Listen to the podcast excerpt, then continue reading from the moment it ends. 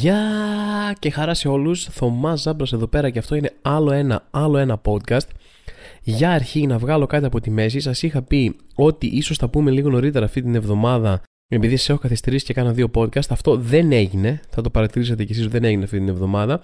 Αλλά επειδή είμαι άνθρωπος που δεν ξεχνάω αυτά που σας υποσχέθηκα, θα γίνει 100% εγγυώμαι τώρα την επόμενη εβδομάδα.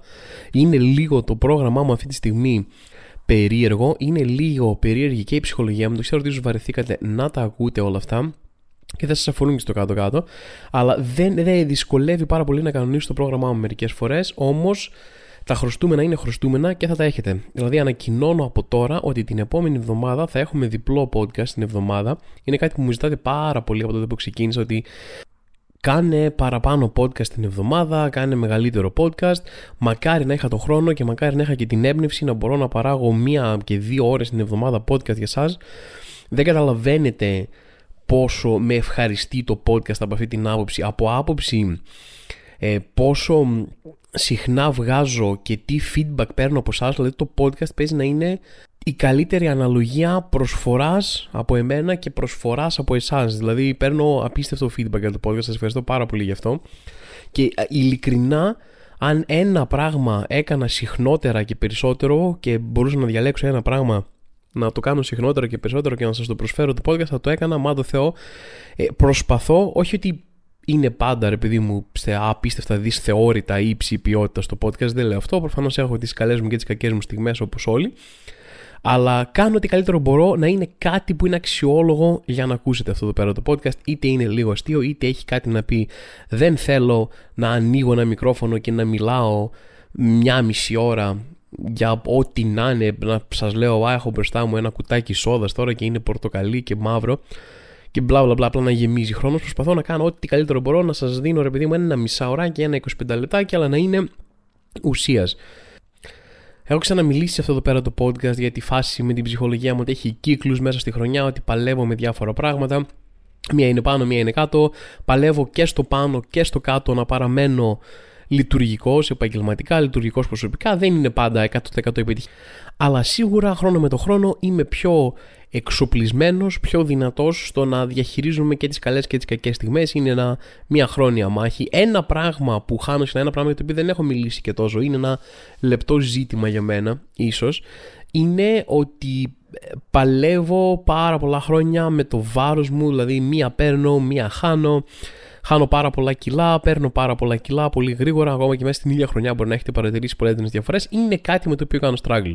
Από τη μία, το, το struggle εδώ πέρα είναι ότι από τη μία το φαγητό γαμάει, έτσι κακά τα ψέματα τώρα. Δηλαδή, ok, okay, ναι, να μην τρως πολύ, να μην τρως γλυκά, να μην τρως τυποποιημένα, να μην τρως ζάχαρη, να μην τρως τηγανιτά. Όλα αυτά γαμάνε. Είναι πεντανόστιμα. Είναι μια από τις μεγαλύτερες απολαύσεις της ζωής. Περνάω καλά όταν τρώω ωραίο φαγητό. Μου αρέσει πάρα πολύ να ανακαλύπτω καινούριο φαγητό που δεν έχω φάει κάπου και μπλα μπλα μπλα. Είναι τέλειο. Δηλαδή, καταλαβαίνω ότι ναι, ok, okay, υπάρχουν θέματα υγείας, προφανώς υπάρχουν θέματα ε, εμφάνισης, για να μην πω ομορφιάς, γιατί είναι λάθος λέξη, εξωτερικής εμφάνισης, να είσαι όπως θέλεις εσύ να είσαι, μπορεί να παλεύεις με αυτό, να θες να είσαι πιο αδύνατος, να θες να είσαι. Δεν ξέρω κι εγώ, τι τα καταλαβαίνω όλα αυτά. Είναι ζητήματα που υπάρχουν και προφανώς τα έχω κι εγώ και προφανώς τα έχουμε και όλοι. Αλλά μπορούμε τουλάχιστον να μην παριστάνουμε γιατί δεν καταλαβαίνουμε κάποιος να έχει πολλά κιλά, ρε φίλε. Ε, το φαγητό είναι τέλειο, ξέρω εγώ δεν μπορούσα ποτέ να καταλάβω την απορία. Α, πώς έγινε έτσι αυτός, τι έγινε εκεί, τι, τι έγινε. Απλά γαμάει το φαγητό, απλά είναι τέλειο. Είναι απίστευτο και μερικές φορές είναι δύσκολο να το σταματήσει. Είναι δύσκολο να πεις στον εαυτό σου, Όχι, φτάνει, σταμάτα να απολαμβάνει, μην απολαμβάνεις τόσο, γιατί εντάξει, δεν το σκέφτεσαι εκείνη τη στιγμή. Εκείνη τη στιγμή απλά απολαμβάνεις. Από τη μία λοιπόν έχουμε το πόσο τέλειο είναι το φαγητό και από την άλλη έχουμε ότι το άγχος μου ο τρόπος με τον οποίο βιώνω το άγχος, όταν με αγχώνει κάτι, όταν αρχίζει να γίνεται αποπνικτικό κάτι από θέμα άγχους, ψάχνω διεξόδους, ψάχνω περισπασμούς. Μπορεί να είναι, Α, μπήκα στο TikTok και είδα λίγα TikTok βίντεο. Οπ, κανόνισα να βρεθώ με κάποιον, να κάνω λίγη παρέα.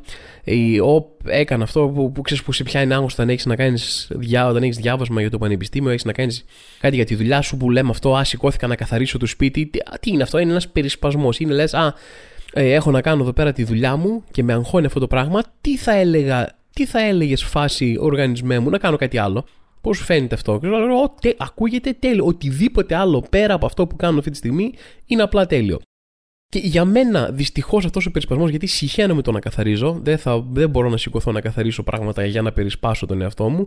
Και επειδή όλα τα άλλα πράγματα δεν είναι πάντα εύκολα να τα κάνεις, ε, ο, ο περισπασμός που έχει διαλέξει ο εαυτός μου για περιόδους άγχους είναι φαγητό φαγητό. Πάμε να φάμε τώρα. Για μένα το φαγητό ήταν και πάντα μια ολόκληρη διαδικασία, μια ολόκληρη τελετουργία. Ποτέ δεν είμαι τύπος, Α, έφτιαξα ένα σάντουιτς, κάτσα το έφυγα όρθιο πάνω την τοστιέρα, έφυγα. Γεια Όχι. Θέλω να πάω, να το φτιάξω, να είναι ακριβώς όπως το θέλω. Έχω τη συγκεκριμένη ποσότητα από τυρί και συγκεκριμένη ποσότητα και θέλω να είναι πάνω το τυρί, κάτω. Όλο, όλο έχει μια τελετουργία το φαγητό να το φτιάξω, να είναι ακριβώς όπως το θέλω, να το μαγειρέψω ακριβώς όπως το θέλω και μετά να κάτσω. Δεν έχω ε, από όλα τα γεύματα που έχω κάνει σε όλη μου τη ζωή, παίζει κυριολεκτικά χωρίς καμία υπερβολή το 95% των γευμάτων μου να μην είναι σε τραπέζι κουζίνα. Δεν έχω καν, δεν έχω καν τραπέζι κουζίνας, δεν έχω τραπέζι για να κάτσει να φας στο σπίτι μου. Τρώω πάντα σε τραπεζάκια στο σαλόνι, στο γραφείο μου. Θέλω να έχω μια οθόνη μπροστά μου να βλέπω κάτι. Είναι μια ωραία, ένα ωραίο διάλειμμα, μια ωραία παύση από τις υποχρεώσεις της ζωής σε κάτι διασκεδαστικό. Κάνουμε μια παύση εδώ πέρα και ε, μέσα σε αυτή την παύση το φαγητό μου δεν είναι έφαγα το φαγητό και τέλος, είναι η προετοιμασία του φαγητού με τον τρόπο που το θέλω και το να κάτσω να δω, θα δω ένα επεισόδιο από μια σειρά που μου αρέσει και θα κάτσω να φάω και όλο αυτό είναι μια ολόκληρη διαδικασία. Και αυτό είναι όλη αυτή τη διαδικασία ψυχολογικά την έχει συνδέσει ο αυτός μου με κάτι καλό, μια ωραία απόλαυση, ένα ωραίο διάλειμμα και πολύ συχνά πάει εκεί. Δηλαδή, όπου κάθομαι εδώ πέρα, έχω να κάνω μια δουλειά, δεν μου βγαίνει, πιέζομαι, αγχώνομαι, τελειώνει το deadline. Τι λέει ο οργανισμός μου, Όπου Θωμά, stop. Διάλειμμα για φαγητό. δεν μπορείς να μου πεις, Όχι, το φαγητό είναι απαραίτητη ανάγκη, είναι ανθρώπινη ανάγκη, πρέπει να φας για να επιβιώσεις. Ναι, οργανισμέ μου, αλλά έχουμε φάει ήδη 7 γεύματα. Ε, 7 γεύματα, ας τα κάνουμε 8 να είναι στρογγυλά. Τώρα το 7 είναι αριθμός περίεργος. Ok, okay, μου πάμε να φάμε ένα καινούριο φαγητό. Γιατί όχι, νομίζω εγώ προτιμάω κάθε να κάνω αυτήν εδώ την ηλίθια δουλειά. Πάμε να φάμε το 8ο γεύμα της ημέρας. Όλοι λένε ότι το 8ο γεύμα της ημέρας είναι και το σημαντικότερο. Για το πρωινό δεν το λένε αυτό, σκάσε σε παρακαλώ πολύ. Και σας παρακαλώ, δεν θέλω καθόλου να ακούσω, δεν με αφορά καθόλου, δεν με ενδιαφέρει. Έχω ακούσει όλα, έχω δει όλες τις εκδοχές του επιχειρήματος. Το Α, σκάσε, έχεις άγχος.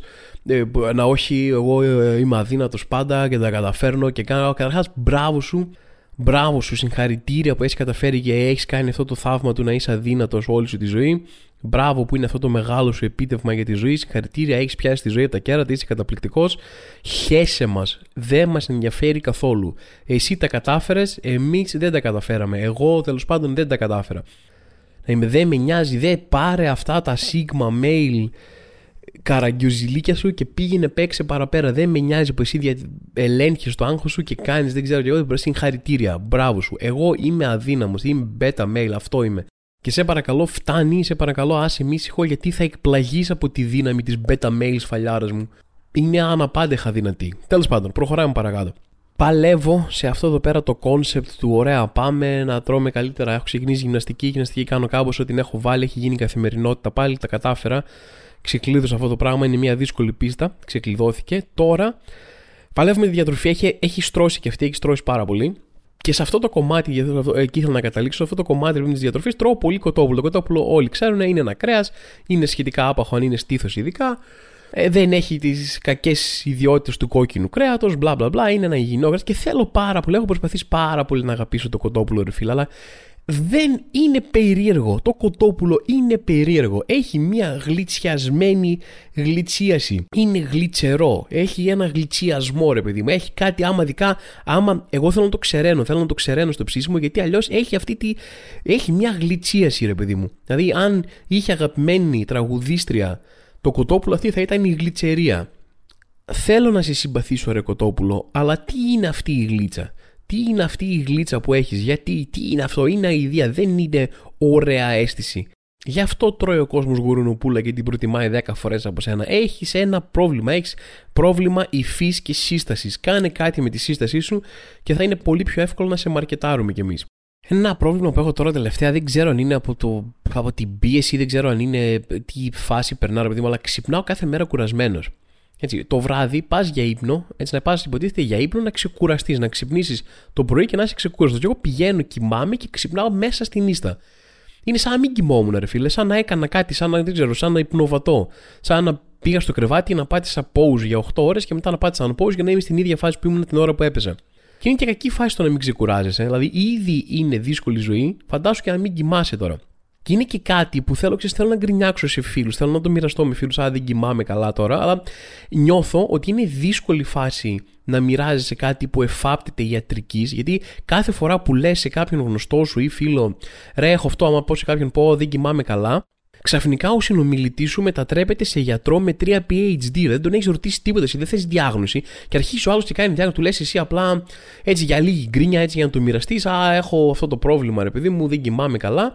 Και αυτός μετατρέπεται σε γιατρό ξαφνικά. Και είναι σε λοιπόν, κύριε Ζάμπρα, σχετικά με το θέμα του ύπνου σας, ε, είναι αυτό. Μπαμ, πάρ το διάγνωση από το φίλο σου που είναι μηχανικός. Ο καθένας, ό,τι έχει ακούσει, ό,τι έχει διαβάσει στο Google, ρε φίλε, αρχίζουν οι διαγνώσεις. Αρχίζουν τις προσωπικές ιστορίες. Λένε ένας θείος μου το είχε αυτό, ένας θείος μου δεν κοιμόταν καλά και πέθανε. Και λες, Α, ωραία, σε ευχαριστώ πάρα πολύ για αυτή την πολύ ενδελεχή ακαδημαϊκή έρευνα που έκανες εκεί πέρα με ένα θείος που πέθανε, που είχε δηλαδή δεν με βοηθάς και δεν σου ζήτησα να με βοηθήσεις ιατρικά. Δεν θέλω την ιατρική σου γνωμάτευση γιατί δεν είσαι γιατρός. Μην το κάνεις αυτό. Δεν ξέρω, ρε φίλε, δεν ξέρω αν είμαι εγώ, αν είμαι μόνο εγώ το πρόβλημα και ο δικός μου κύκλος, αλλά νιώθω ότι είναι πολύ δύσκολο πλέον έτσι κι αλλιώς να πεις σε κάποιον ένα πρόβλημά σου, ό,τι και να είναι αυτό, και να σε ακούσει όντως και να έχει όρεξη και να ακούσει και να πει κάτι σχετικό. Δηλαδή νιώθεις ότι όλοι περιμένουν να τελειώσεις να μιλάς για να πούνε μετά το δικό τους. Ξέρεις τι με εκνευρίζει πάρα πολύ. Όταν μιλάς σε κάποιον και του λες: Ρε, έχω αυτό το πρόβλημα, ε, ήθελα να το μοιραστώ μαζί σου, έχω αυτό το πρόβλημα, γίνεται αυτό στη ζωή μου κτλ. Και όταν ο άλλος ξεκινάει να απαντήσει στο πρόβλημά σου, την, ξεκινάει την πρότασή του με εγώ, ε, είσαι σε φάση μέσα με κάθε φορά που ακούω εγώ στην αρχή της πρότασης, είμαι σε φάση ε, εσύ, άχι το διάλογο. Καλά, δεν μιλάμε για σένα τώρα. Μιλάει, δεν γίνεται να σου περιέγραψα 20 λεπτά το πρόβλημά μου, το δικό μου πρόβλημα, και να ξεκινάς την πρότασή σου με εγώ. Η φάση δεν είναι το εγώ σου τώρα, είναι το δικό μου εγώ. Για 5 λεπτά μετά μιλάμε για σένα, πες μου ό,τι θες. Μπορείς να μου δείξεις λίγο ότι άκουσες όντως το πρόβλημά μου και θα κάνεις τη συζήτηση για μένα και όχι για σένα, τουλάχιστον αυτό το κομμάτι της συζήτησης. Άκου εγώ, εγώ τι; Αν αυτή η πρόταση που ξεκινάς δεν πάει, εγώ δεν θα ξαναφέρω ποτέ εμένα και θα παραμερίσω το εγώ μου για να μιλήσουμε για το πρόβλημά σου. Αν είναι αυτό, οκ. Αν δεν είναι αυτό ή κάτι κοντά σε αυτό, άστο, δεν θέλω να ακούσω. Άμα είναι εγώ, γεια σας, έφυγα. Εσύ, εσύ τα διάλογο. Βέβαια, δεν μπορώ να κατηγορήσω και τον άλλον, ρε φίλε, αν δεν τον ενδιαφέρει το πρόβλημά μου ιδιαίτερα ή αν δεν του φαίνεται βαρετή η ιστορία που λέω. Γιατί έχεις να ανταγωνιστείς πολύ δυνατό περιεχόμενο εκεί έξω. Είναι η αλήθεια. Δηλαδή, έχει που έχει περιοριστεί η διατήρηση προσοχής, αυτό που λένε μικρό attention span.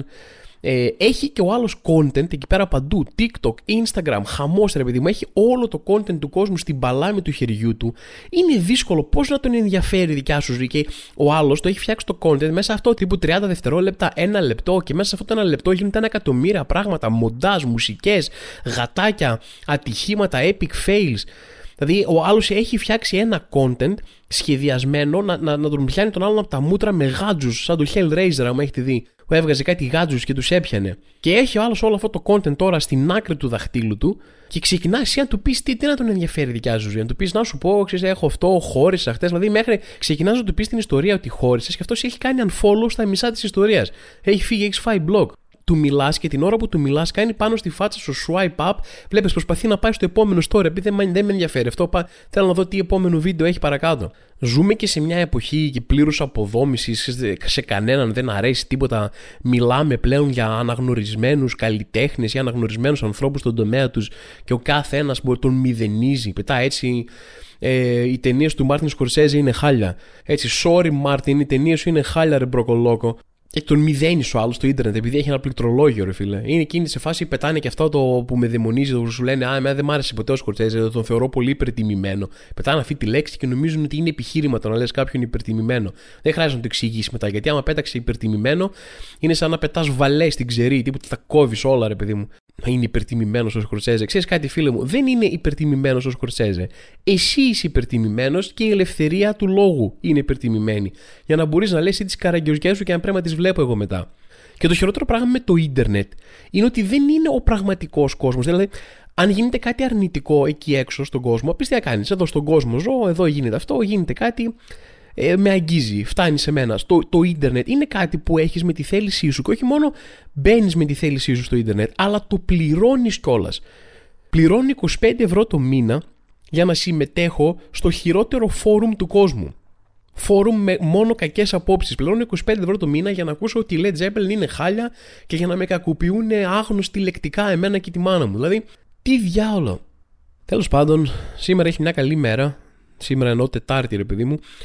Είχε μια καλή μέρα, ήταν ωραία έξω, είχε ήλιο και τέτοια. Και κάθε φορά που δεν ξέρω αν το παθαίνετε αυτό, κάθε φορά που έχει καλές μέρες έτσι με καλή θερμοκρασία αργά μέσα στο χειμώνα, εκεί προς Γενάρη, Φλεβάρι, σου πετάνε αυτό το Α, αλκιονίδες μέρες. Και το πετάνε έτσι λες και ξέρουν τι σημαίνει. Οι αλκιονίδες μέρες. Δηλαδή, εγώ δεν έχω ιδέα τι σημαίνει αλκιονίδες. Ξέρω όταν έχει ζέστη Φεβρουάριο είναι αλκιονίδες μέρες, αλλά δεν ξέρω τι είναι. Έτσι το πετάω. Καμιά φορά θέλω να, μου πετάξει κάποιος αυτό, να μου πει Αλκιονίδες μέρες και να του κάνω call την bluff. Το πω τι είναι Αλκιονίδες μέρες, ρε; Πες εδώ μπροστά σε όλους τώρα, πες τι είναι Αλκιονίδες μέρες που το πέταξε έτσι, λες και ξέρεις τι είναι.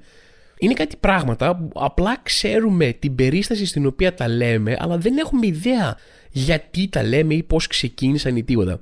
Μου θυμίζει για ένα πείραμα που είχα διαβάσει κάποια στιγμή ότι ήταν έτσι ένα μέρος που μια σκάλα επειδή μου είχε και βάλανε μέσα κάτι μαϊμούδες και κάθε φορά που μία μαϊμού πήγαινε και καθόταν στο δεύτερο σκαλί, ας πούμε, τους πέραν το φαγητό, τους τιμωρούσαν. Επειδή κάτι και κάποια στιγμή οι μαϊμούδες το συνδέσαν όλο αυτό. Λένε Α, άμα κάθεται αυτός ο καραγκιόζης στο δεύτερο σκαλί, μας παίρνουν τα φαγητά. Οπότε δεν άφηναν να κάτσει. Και μετά μία-μία τις μαϊμούδες τις αντικαθιστούσαν με νέα. Δηλαδή παίρνανε μία παλιά μαϊμού που ήξερε το κόλπο με το δεύτερο σκαλί και βάζανε μια καινούργια άμαθη εντελώς. Και πήγαινε η άμαθη τυχαία να κάτσει στο δεύτερο σκαλί και μόλις καθόταν πήγαιναν οι άλλες μαϊμούδες και τη δέρνανε. Γιατί σου λέει, αν μην κάθεσαι κύριε Καραγκιόζη, θα χάσουμε το φαγητό μας. Αυτή όμως δεν είχε ιδέα τι γίνεται. Ε, έτρωγε το πιο μπερδεμένο ξύλο της ζωής της. Η μαϊμού ήταν σε φάση, Μα τι έκανα μόλις ήρθα, γιατί είστε έτσι, τι φιλοξενία είναι αυτή; Και σιγά σιγά βγάζαν όλες τις μαϊμούδες που ξέραν γιατί δέρναν και βάζαν καινούριες, οι οποίες βλέπαν τη συμπεριφορά, τι μιμούταν, ήξεραν ότι δεν αφήνουμε κανέναν να κάτσει στο δεύτερο σκαλί. Αλλά σιγά σιγά όταν αντικαταστάθηκαν όλες δεν ήξεραν γιατί. Έτσι είχε χαθεί αυτή η αρχική γνώση. Ήξεραν μόνο δεν καθόμαστε και όποιος κάθεται εκεί ρίχνουμε ξύλο. Αυτό ακριβώς μου θυμίζει ο τύπος με τις Αλκιονίδες μέρες. Λέει, πετάει εκεί το Αλκιονίδες μέρες γιατί το έχει ακούσει πριν κάποιος να το κάνει, δεν ξέρει γιατί ακριβώς το κάνει. Όταν ακούσει κάτι τέτοια πειράματα εντωμεταξύ με ζώα, δηλαδή τώρα βάλανε οι άλλοι μέσα τις μαϊμούδες να δέρνονται και τους παίρνουν το φαγητό, έτσι. Για, τι ακριβώς σκοπό έχει αυτό το πείραμα, ειλικρινά δεν καταλαβαίνω. Αυτό δεν ακούγεται σαν πείραμα που θα έκαναν ακαδημαϊκοί άνθρωποι. Ακούγεται σαν στίχημα που θα έβαζαν δύο μαστουρωμένοι φοιτητές. Τύπου, Α, μπορώ να κάνω τις μαϊμούδες να δέρνονται. Δηλαδή, τι, κάθε πείραμα έχει στόχο να αποδείξει κάτι ή να μάθουμε κάτι ή να ανακαλύψουμε κάτι που θα μας βοηθήσει. Δηλαδή η ανθρωπότητα τώρα τι κέρδισε από αυτό το, το βάρβαρο πείραμα; Δηλαδή νιώθω ότι στο τέλος, που όταν βάλαν όλες τις μαϊμούδες μέσα και δεν ήξερε καμία τι γίνεται, ήταν δύο άνθρωποι πίσω από ένα γυαλί που τις έλεγαν και λένε Χα, σου 'πα ρε bro, μπορώ να το καταφέρω. Δώσανε ένα high five και φύγανε. Αυτό ήταν το πείραμα. Τέλος πάντων, σε όλο αυτό το πλαίσιο της αυτοβελτίωσης εντωμεταξύ που κάνω τώρα με γυμναστική και διατροφή, προσπαθώ να φτιάξω και τον ύπνο μου, παρόλο που κοιμάμαι και νυστάζω συνέχεια, προσπαθώ τουλάχιστον να κοιμάμαι νωρίς. Έτσι, και χτες το κατάφερα αυτό τέλεια, ε, κοιμήθηκα νωρίς, ξύπνησα νωρίς. Έτσι. Το οποίο το κάνουν ένα δισεκατομμύριο άνθρωποι την ημέρα, δηλαδή κάθε μέρα, για εβδομάδες, για χρόνια. Έτσι, πετύχει ένα δισεκατομμύριο πολλά παραπάνω. Κάθε μέρα το κάνουν αυτό, το να κοιμούνται νωρίς ή να ξυπνάνε νωρίς. Αλλά όταν είσαι loser, όταν περνάς την κακή σου φάση που είσαι τελείως μη παραγωγικός, ξυπνάς μία μέρα πρωί και έχεις μία απίστευτη αίσθηση επιτυχίας. Είσαι σε φάση πω, πώς τους πετσόκοψα έτσι, τι έκανα εκεί, ρουφάτε carpe diem τώρα. Ποιος Elon Musk που ξυπνάει 4 το πρωί, εδώ, εδώ μιλάμε, Θωμά ξύπνησε 10 και μισή σήμερα. Που το 10 και μισή μεταξύ μας δεν πιάνεται καν για πρωί. Αλλά όταν είσαι loser, τα στάνταρ σου είναι άλλα. Και γενικά αυτό το θεωρώ ένα καλό life hack στη ζωή. Εντάξει, όλα είναι θέμα στάνταρ στη ζωή. Αν χαμηλώσεις τα στάνταρ σου, τότε η ποιότητα των πραγμάτων στη ζωή σου μεγαλώνει. Δηλαδή, π.χ., θεωρείς τον εαυτό σου για κάποιο λόγο ένα τίμιο εφταράκι εμφανισιακά. Ρίξε το άριστα της κλίμακας στο 8 αντί για το 10 και ξαφνικά μπούμ, είσαι αναλογικά ένα εννιάρι. Life hack, τρελό. Έτσι αποδεικνύεται περίτρανα ότι όλα στη ζωή είναι σχετικά. Δεν έπεισα κανέναν με αυτό που είπα μόλις, έτσι, αλλά λέμε για κανένα βλακία να περνάει η ώρα. Σε περίπτωση όμως που θέλετε να νιώσετε λίγο καλύτερα για τον εαυτό σας, έτσι να μην θεωρείτε τον εαυτό σας τον πιο άτυχο άνθρωπο που υπάρχει αυτή τη στιγμή στη γη, θέλω να μοιραστώ μαζί σας μια ιστορία που συνέβη βέβαια κάποιους μήνες πριν, αλλά τώρα έπεσε στην αντίληψή μου. Έγινε το 23 και εγώ το έμαθα το 24 και λυπάμαι πάρα πολύ. Και αυτή η ιστορία είναι η εξής. Μία τύπησα λέει κάπου στο Denver στην Αμερική, εκεί που καθόταν και έκανε κάτι ασχολήσει, ήταν σε ένα λιβάδι, ήταν σε ένα κήπο, σε ένα εξωτερικό χώρο, εν πάση περιπτώσει, πέφτει από τον ουρανό ένα φίδι απάνω στο χέρι της και τη λύγεται. Και λες, οκ, ο Θεός με συχαίνεται. Έριξε κανονικά τις 7 πληγές του Φαραώ πάνω στο χέρι μου, δηλαδή από πού και ως πού εγώ δεν ξέρω τι θα έκανα ρε φίλε. Δεν ξέρω, δηλαδή άμα καθόμουν κάπου και έπεφτε ένα φίδι στο χέρι μου θα έλεγα ωραία με έχει βάλει στο στόχαστρο μια ανώτερη δύναμη. Ένα φίδι εμφανίστηκε άνοιξαν οι ουρανοί και ένα φίδι έπεσε και τυλίχτηκε απάνω στο χέρι μου. Όχι πέντε εκατοστά δίπλα όχι όχι τίποτα πάνω στο χέρι μου. Και λες πω πω αυτή η γυναίκα είναι πάρα πολύ άτυχη πρέπει να της έτυχε το χειρότερο πράγμα που μπορούσε να της συμβεί. Σωστά λάθος γιατί αμέσως μετά εμφανίζεται ένα γεράκι και λέει δεν σε πειράζει κοπελιά να πάρω εγώ λίγο αυτό το φίδι εδώ πέρα γιατί γεράκι είμαι. Αυτή είναι η φάση μου γενικά. Τρώω φίδια συνήθως τα ψάχνω στη φύση. Τώρα είδα το χέρι σου έχει απάνω ένα φίδι είναι ένα φιδόχερο κάτσε να τσιμπήσω αυτό τώρα που να τρέχω ναι, ναι, του λέει αυτή πάρε ό,τι θέλεις και το γεράκι πάει να πιάσει το φίδι και να το σηκώσει, να πάνε να φύγουνε και αρχίζει και σηκώνει και αυτήν μαζί, μαζί με το χέρι. Και τώρα δηλαδή το σκηνικό είναι μία τύπησα που πήγε μία καταραμένη βόλτα, ένα φίδι έπεσε από τον ουρανό και τη στυλίθηκε στο χέρι και ένα γεράκι ήρθε να πάρει το φίδι και την έχει σηκώσει πλέον από το χέρι. Δηλαδή δεν γίνεται αυτό το πράγμα. Δεν μπορεί να έχει συμβεί εγώ θα τα είχα παρατήσει. Θα είχα σταματήσει να θέλω να ζω, θα πατούσα πάνω με ένα κουμπί παπ και θα έκανα eject από τη ζωή. Θα έλεγα γεια σας φεύγω, έχει γεια καημένη κόσμο, δεν θέλω τίποτα άλλο. Δεν μπορώ τώρα να περιμένω να πέσει μια αγριόγατα που θα φάει το γεράκι και μετά να έρθει ένα λιοντάρι και αυτό από τον ουρανό που θα φάει την αγριόγατα και πάει λέγοντας. Φάση δεν προλαβαίνω, δεν έχω, δεν θέλω, δεν έχω άλλη όρεξη ρε παιδί μου να κάνω κάτι τέτοιο τώρα. Ευχαριστώ πάρα πολύ. Πέρασα πάρα πολύ ωραία. Κάπου εδώ τελειώνει η ζωή μου. Την, εν τω μεταξύ το γεράκι να είναι σε φάση λέει να της επιτίθεται, να τη γρατσουνάει και να την τζιμπάει. Τύπου ας το φίδι, Μωρή καριόλα, γιατί δεν μου δίνεις το φίδι, τι θα το κάνεις εσύ το φίδι, μπότες. Άστο το θέλω, και αυτή να είναι δεν το θέλω, πάρ το, απλά έχει τυλιχτεί στο χέρι μου. Μπορεί λέει να την τσίμπησε και το φίδι στο χέρι, αλλά δεν είναι 100% σίγουρη. Και πού να είσαι, δηλαδή εκείνη τη στιγμή είσαι πολύ απασχολημένος με το να έχεις δεχτεί μια βιβλικής φάσης κατάρα από τους ουρανούς που έπεσε πάνω σου. Δεν κάθεσαι να λες τώρα αυτό τώρα εδώ πέρα που μου ξεσχίζει το δέρμα είναι το φίδι, είναι το γεράκι. Είσαι σε φάση, ok, okay, τύπου. Ok, okay, τέλος. Δηλαδή δεν υπάρχει τίποτα χειρότερο που μπορεί να μου συμβεί αυτή τη στιγμή. Οπότε ρε παιδί μου, αυτό το μάθημα ζωής σας δίνω. Αν νιώθετε ότι πω δεν πήγε καλά η μέρα σήμερα, έγινε το τάδε, πω ότι ατυχία ήταν αυτή σήμερα, προσπαθήστε να σεβαστείτε και να εκτιμήσετε το γεγονός ότι δεν έπεσε ένα φίδι από τον ουρανό στο χέρι σας και μετά ένα γεράκι να προσπαθήσει να σε σηκώσει από το φίδι που έχετε σκαλουμένο στο χέρι σας. Αυτό δηλαδή, σκεφτείτε αυτό. Δεν μου έτυχε, μια χαρά είμαι. Λίγο πριν κλείσω αυτό εδώ πέρα το podcast, κάνω μια τελευταία υπενθύμηση ότι οι παραστάσεις μου Αθήνα για τον απόφυτο Λυκείου συνεχίζονται Φεβρουάριο και τελικά σας είχα προαναγγείλει ότι μάλλον θα έχουμε και Μάρτιο. Επιβεβαιώνεται 100% Φεβρουάριο και Μάρτιο παραστάσεις απόφυτος Λυκείου εισιτήρια στο more.com. Για την επόμενη Τετάρτη έχουν μείνει καμιά σαρανταριά εισιτήρια. Άμα θέλετε να έρθετε Τετάρτη Αγίου Βαλεντίνου που παίζει να είναι η καλύτερη φάση όλων των εποχών. Μου έχουν στείλει 30 άτομα Θωμά. Είναι καλή φάση να φέρω για ραντεβού κόσμο στην παράστασή σου; Όχι. Του είπα, όπως σας το είπα για την προηγούμενη εβδομάδα, σας το λέω και τώρα. Είμαι τίμιος να μου αναγνωριστεί αυτό. Παρ' όλα αυτά, άμα θέλετε να έρθετε, σας περιμένω, αλλά έχουν μείνει λίγα στήρα, οπότε κάντε τα κουμάντα σας. Αυτά από εμένα και αυτή την εβδομάδα. Μέχρι την επόμενη να είστε όλοι καλά, παλέψτε το, πάμε δυνατά και γερά. Τα λέμε την επόμενη εβδομάδα, όπως είπαμε όμως νωρίτερα την επόμενη εβδομάδα, όχι πέμπτη. Γεια σας και καλή συνέχεια.